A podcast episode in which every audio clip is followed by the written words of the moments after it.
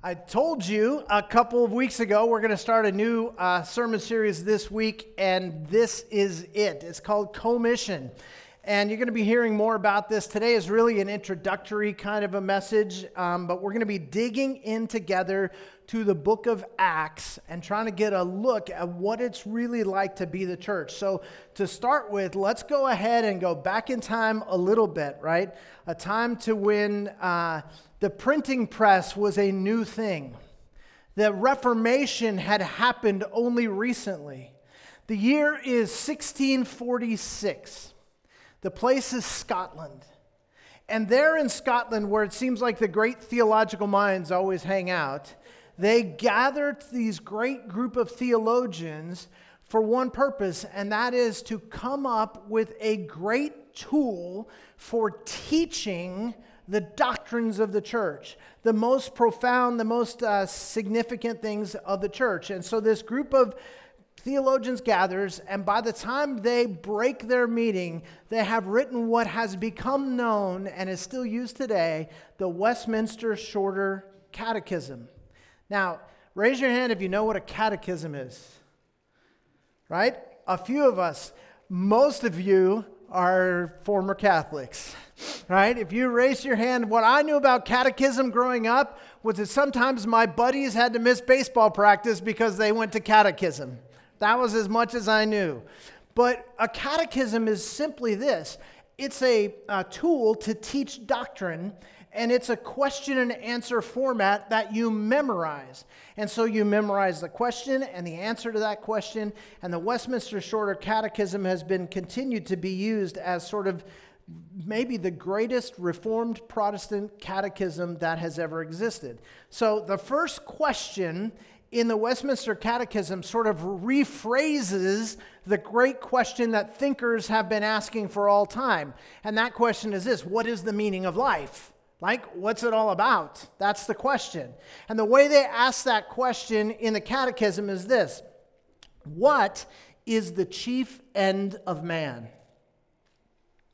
It's a great question. I mean, it's a question that deserves your consideration. If you've never thought about it, now's a good time. What is the chief end of man? That's the question that the student memorizes. And then the student memorizes the answer. And the answer in the catechism is simply this The chief end of man is to glorify God and enjoy Him forever. So good, that's good, right? Nice, succinct statement. The chief end of man, according to the Westminster Catechism, is to in, uh, glorify God and enjoy Him forever. You and I were created for a relationship with God that is a reciprocal relationship. It has a give and take aspect to it. On the one hand, we exist to glorify God. I hope when you come here on Sunday mornings, it's an extension of your week, which is an existence to glorify God. I hope that it's not just that you set aside an hour on Sunday mornings and that's your glorify God time, but that you understand that as a child of God, your whole existence is about glorifying God and enjoying Him forever. So, on the one hand, we exist to glorify God, to worship Him, to honor Him, to be pleasing to Him. There's a lot of ways we could say it. Paul described his singular purpose and ambition in life with these words. He said, Therefore, we also have as our ambition, whether at home or absent, to be pleasing to Him. He boiled it down into one purpose. He said, My purpose in life, whether at home and in the context of the passage, 2 Corinthians 5, the context of the passage is whether at home in my body or absent from my body and at home with the Lord. Either way, whether I'm here or whether I am there, whether I live or whether I die, whether I am toiling on this earth or whether I am enjoying the presence of God in heaven, whatever the case, for all time and eternity, my purpose is to be pleasing to Him. Or you might say to glorify Him, or you might say to worship Him, or you might say to honor Him. All different ways of saying the same thing. Guys, if you came in here wondering today, let me clear it up. That is why you exist to be glorifying to God. And the reciprocal part of that is that when you live in that relationship, you receive the blessing of enjoying Him forever. For how long? Forever. For how long? Forever. And how long is that? you guys are smart. Good job. When does forever end? Never. We're talking about eternity, right? That we are, we are created, we exist so that we can glorify Him and enjoy Him forever. And that doesn't end just when you get old, right? It's, it's, it's not you can enjoy God until you die, it's forever. Jesus put it this way He said, I came that they might have life and more abundantly. I came that they may have life and have it abundantly. So that's a pretty good answer to the question why do I exist? But what happens if we just slightly tweak the question? What happens if we rephrase it just a little bit? What if instead of asking, Why do I exist? we ask, Why am I here? At first glance, it kind of sounds like the same thing, right? But if you think about it, it's an entirely different question. Why do I exist doesn't take into account time and space, right? It's whether I'm in the body or I'm absent from the body. It's whether I'm on earth or whether I'm at home with the Lord. It's both now and forever. Why do I exist is a forever statement.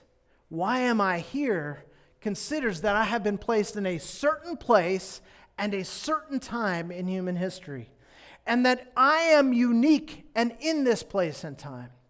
Theologians call this the scandal of particularity.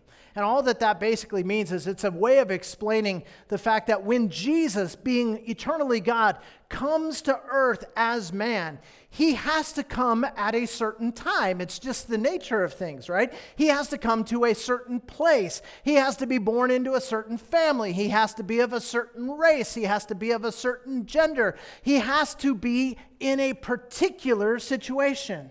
Well, not just Jesus, but we deal with the scandal of particularity too. You were born into a certain family at a certain time in a certain nation. You're of a certain gender. You're of a certain race. All of those things are particular about you, right? So, why am I here considers the fact that I am in a certain place at a certain time. So, those are two different questions. Why do I exist? And why am I here? Now, which one of those questions does the Bible address? Thank you. Both. It addresses both of those questions. But the answers to those questions are slightly different. Every person ever created by God was created for the same ultimate purpose to glorify God and enjoy Him forever. That's true when you're a fetus. So, how does a fetus glorify God? Hey, have you ever been a grandparent and gotten a picture of an ultrasound? Have you ever seen the video of what it looks like when the child is developing in the womb and all you think is, don't tell me there's no God? Right? When you're a fetus, you exist to glorify God. When you're a, a um, infant, when you're a teenager, when you're middle aged, when you're a senior citizen, when you're as old as Jim, Whatever the case, it doesn't matter if you're on your deathbed or if you've already been in heaven for a million years, you still exist to glorify God. Your purpose never changes. You're created for that.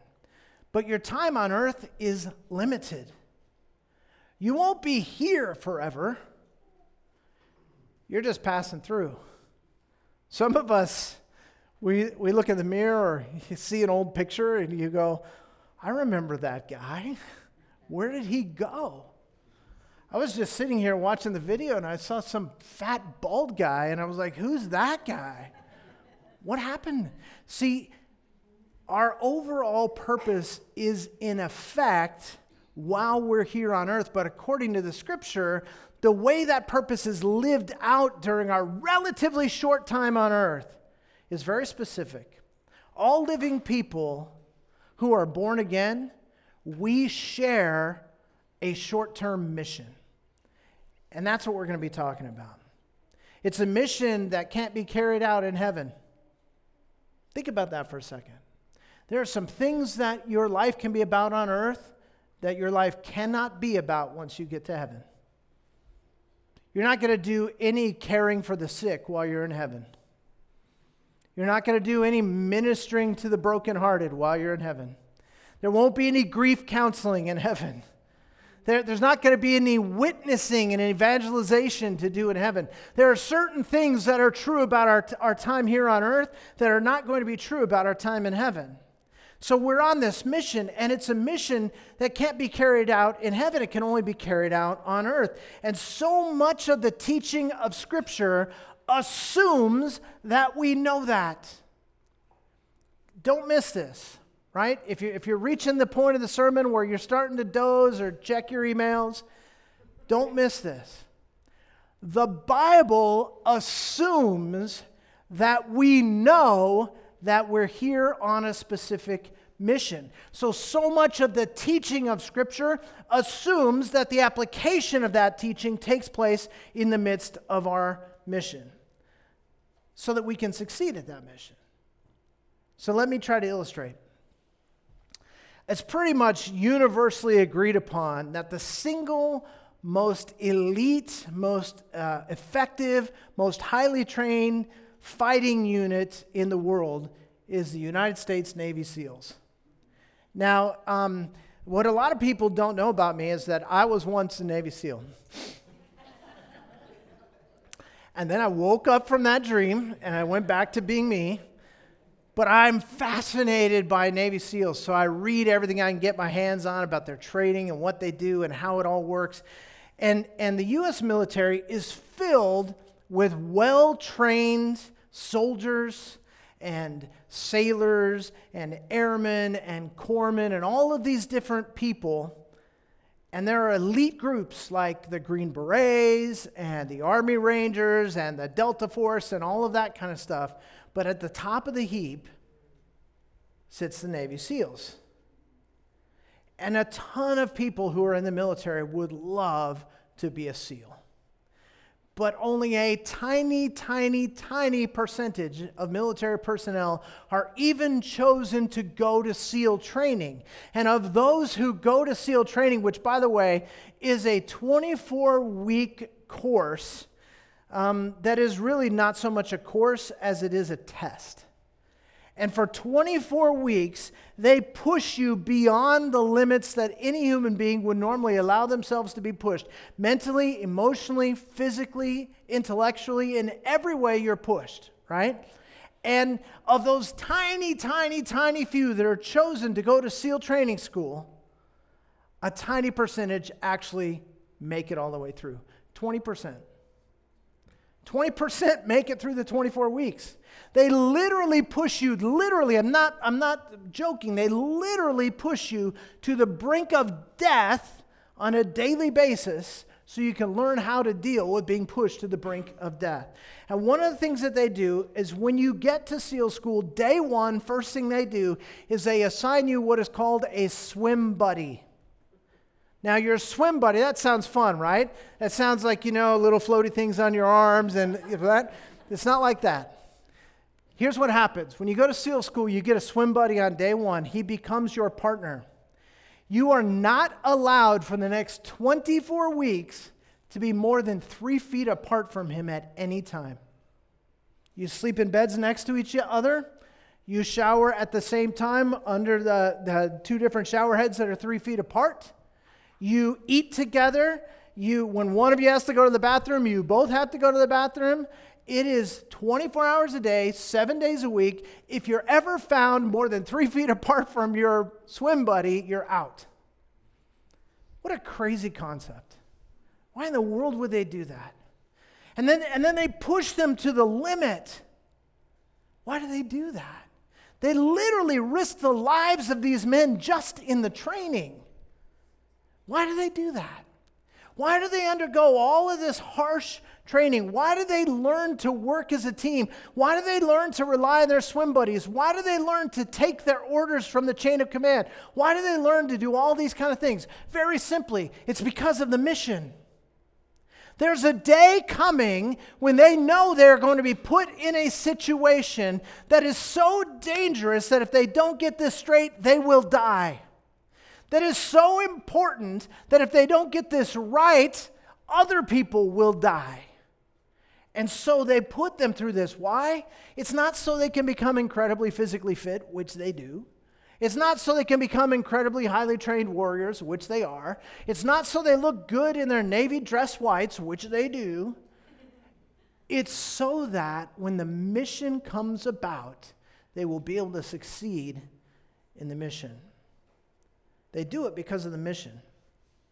Now, let's get out of this discussion on warfare and let's return to a discussion of something even more important, even more dangerous, even more significant, where even more is on the line. Let's talk about the mission of the church. We talk about the question why am I here? What's my short time on earth really supposed to be all about? What am I doing to prepare for that mission? See, I think a lot of Christians can recite verses. And by the way, you notice I haven't picked up my Bible yet. Bear with me. It's introductory. We're going to dive in.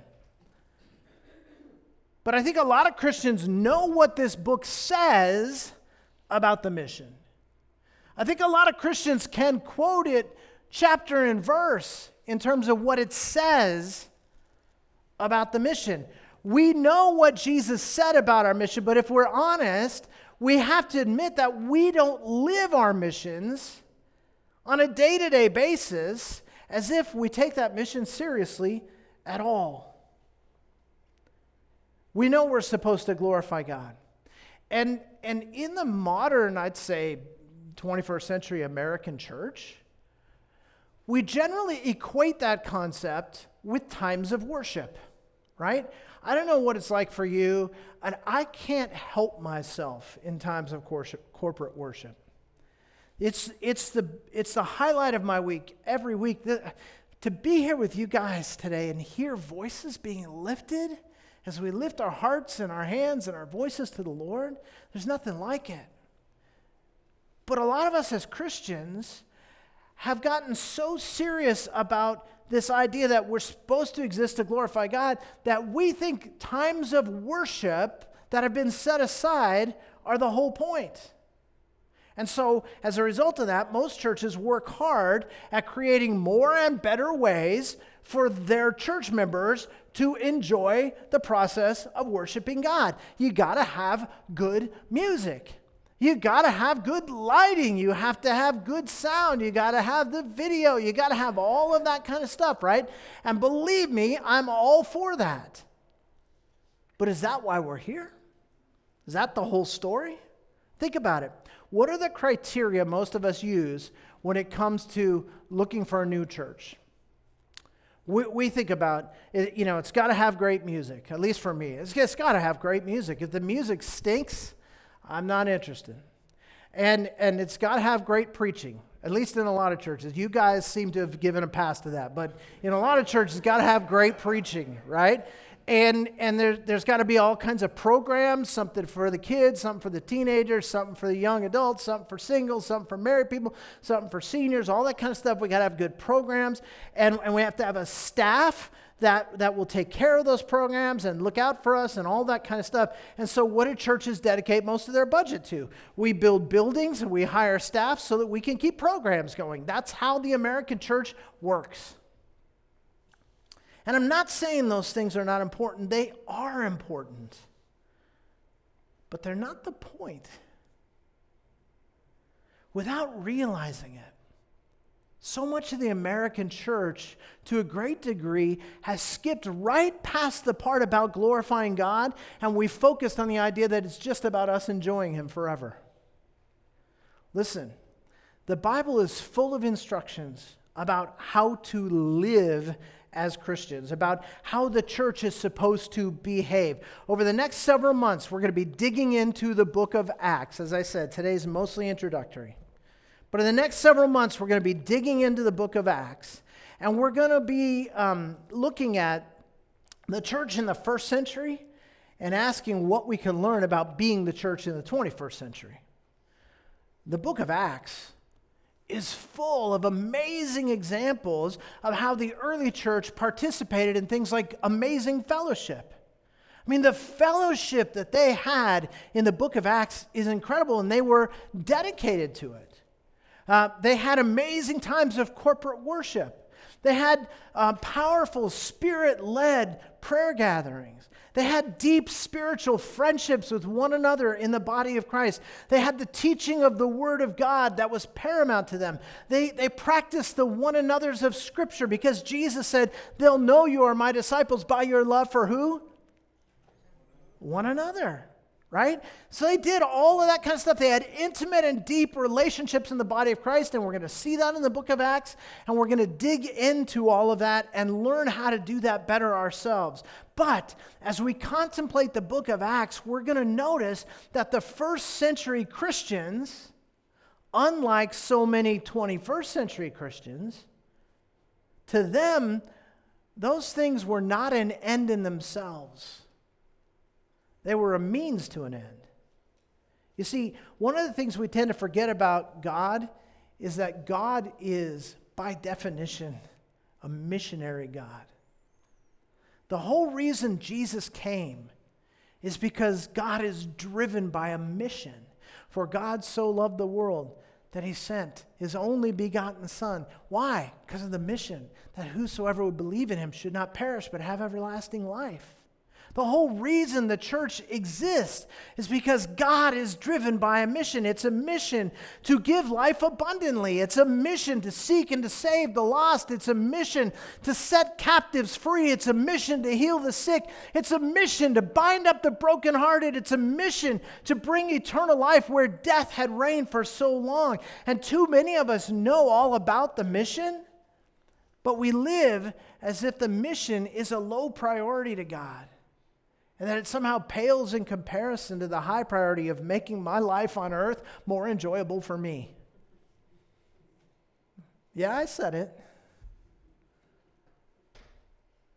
Do we live as if we're here so that whatever needs to change so that my life can be more enjoyable is what happens? Or do we live with a sense of mission? Remember what I said everything in the scripture is written with the understanding that we, the reader, know that we're on mission.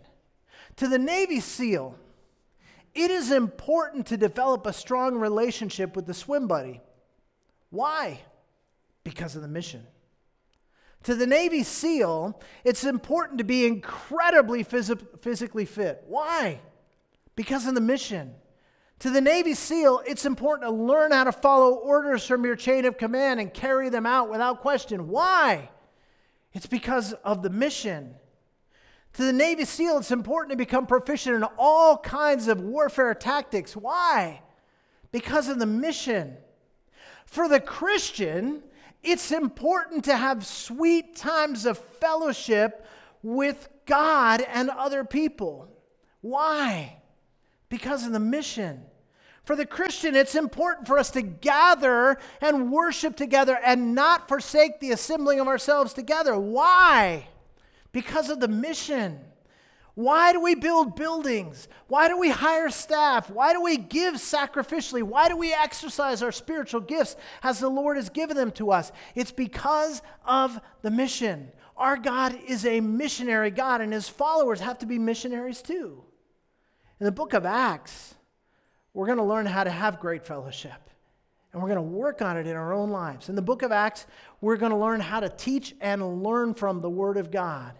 In the book of Acts, we're going to learn how to pray during times of trouble. In the book of Acts, we're going to learn how to love and support one another in real and deep ways. In the book of Acts, we're going to learn how to plant churches and spread the gospel. In the book of Acts, we're going to learn how to deal with blessings and adversity. In the book of Acts, we're going to learn how to worship God earnestly with all of our hearts. We're going to learn how to share the gospel and so much more. But let's never forget the why.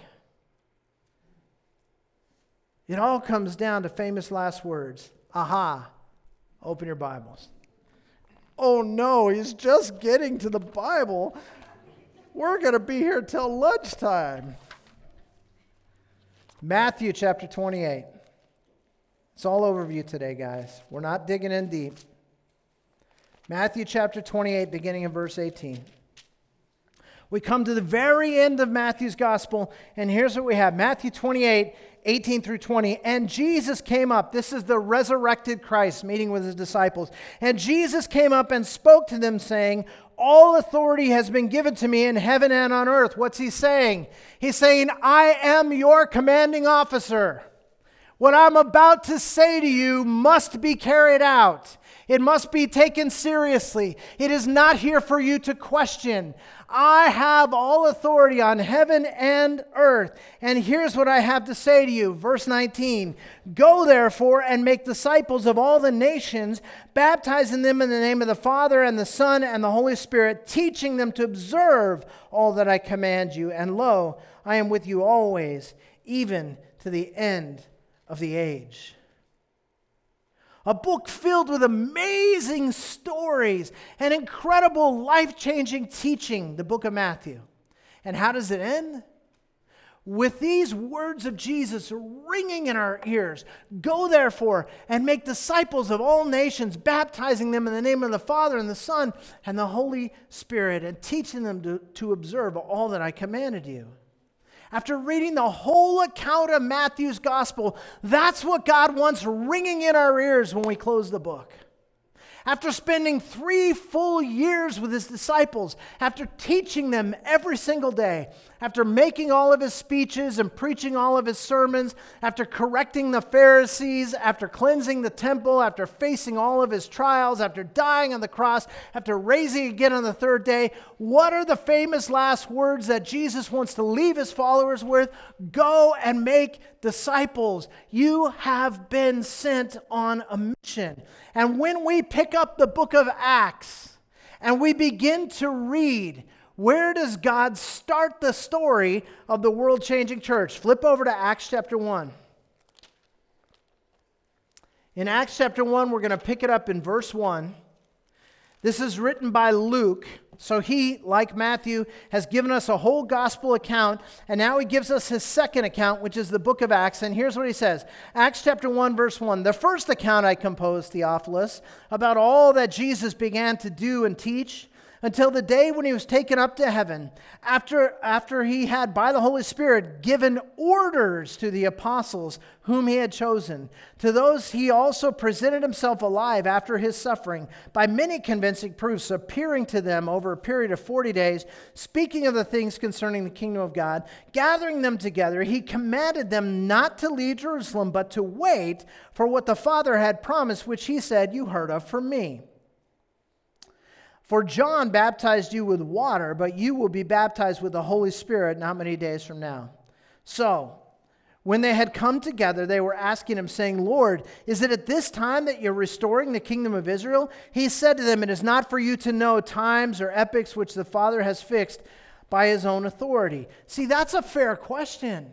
They come to him and they say, Hey, could you just tell us, is this it? Is this what we've been praying for? Is this what we've been waiting for? Is now the time that you're restoring the kingdom? That's a legitimate question. And here's what he says I know that question seems important to you, but I have something to say that is far more important. Look at verse 8. But you will receive power when the Holy Spirit has come upon you, and you shall be my witnesses both in Jerusalem and in all Judea and Samaria and even to the remotest parts of the earth. Jerusalem, the city where they are. Judea, the surrounding area, maybe something like the county, right? Samaria, the neighboring land where the people are sort of like them, but not exactly like them. Even to the remotest parts of the earth where people look different, act different, speak different languages. Over the course of time, my story, my gospel, my mission is going to be carried out, Jesus says, through your life in concentric circles of relationship as you are my witness. Go and wait. You will be baptized, that is, immersed in the Holy Spirit.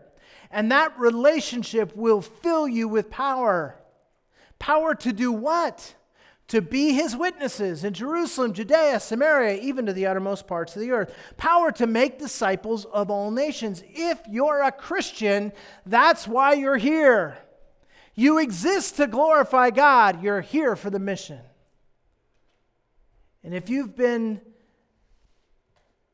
taking God seriously, then you must face the fact that you are invited no, actually, that you are commanded to make your life about the mission of making disciples of Jesus.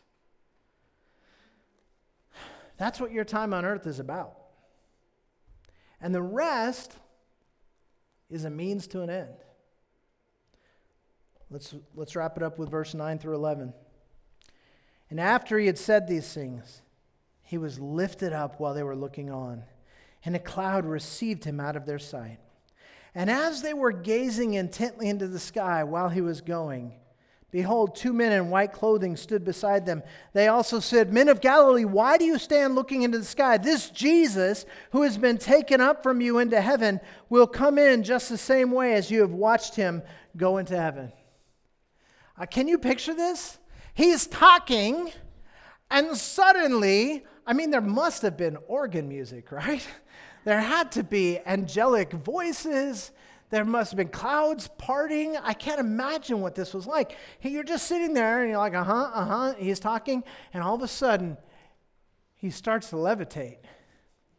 You're like, is this like a David Blaine thing?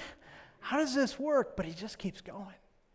And you are in shock and you are in awe and you have been watching him go up.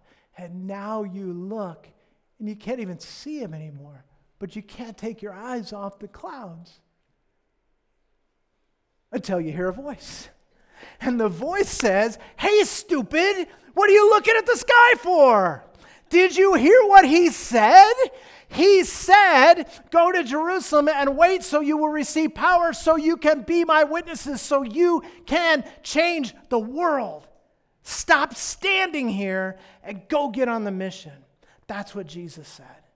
That's what the angel said. And of course, they followed, but I'm getting ahead of myself.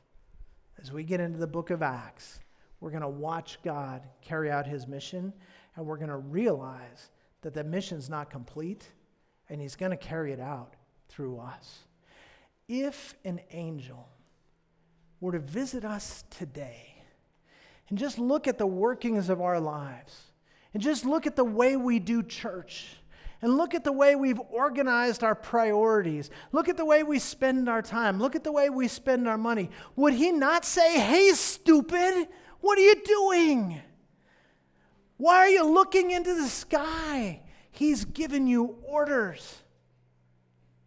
What are you going to do with the orders of the commander in chief of the commanders in chief? That's the question we're going to ask. That's the answer God's going to give us as we look together at the book of Acts. Let's pray. Heavenly Father, this day we want to thank you. We want to give you all praise. We want to honor you because you are worthy of our worship. You are worthy of our honor. You are worthy of our praise. And Lord, we are thankful that you haven't just um, let our lives be meaningless, that you haven't just made it about a few years that we have on earth, but that you have given us the opportunity to live a life of great purpose, to glorify you, to enjoy you forever.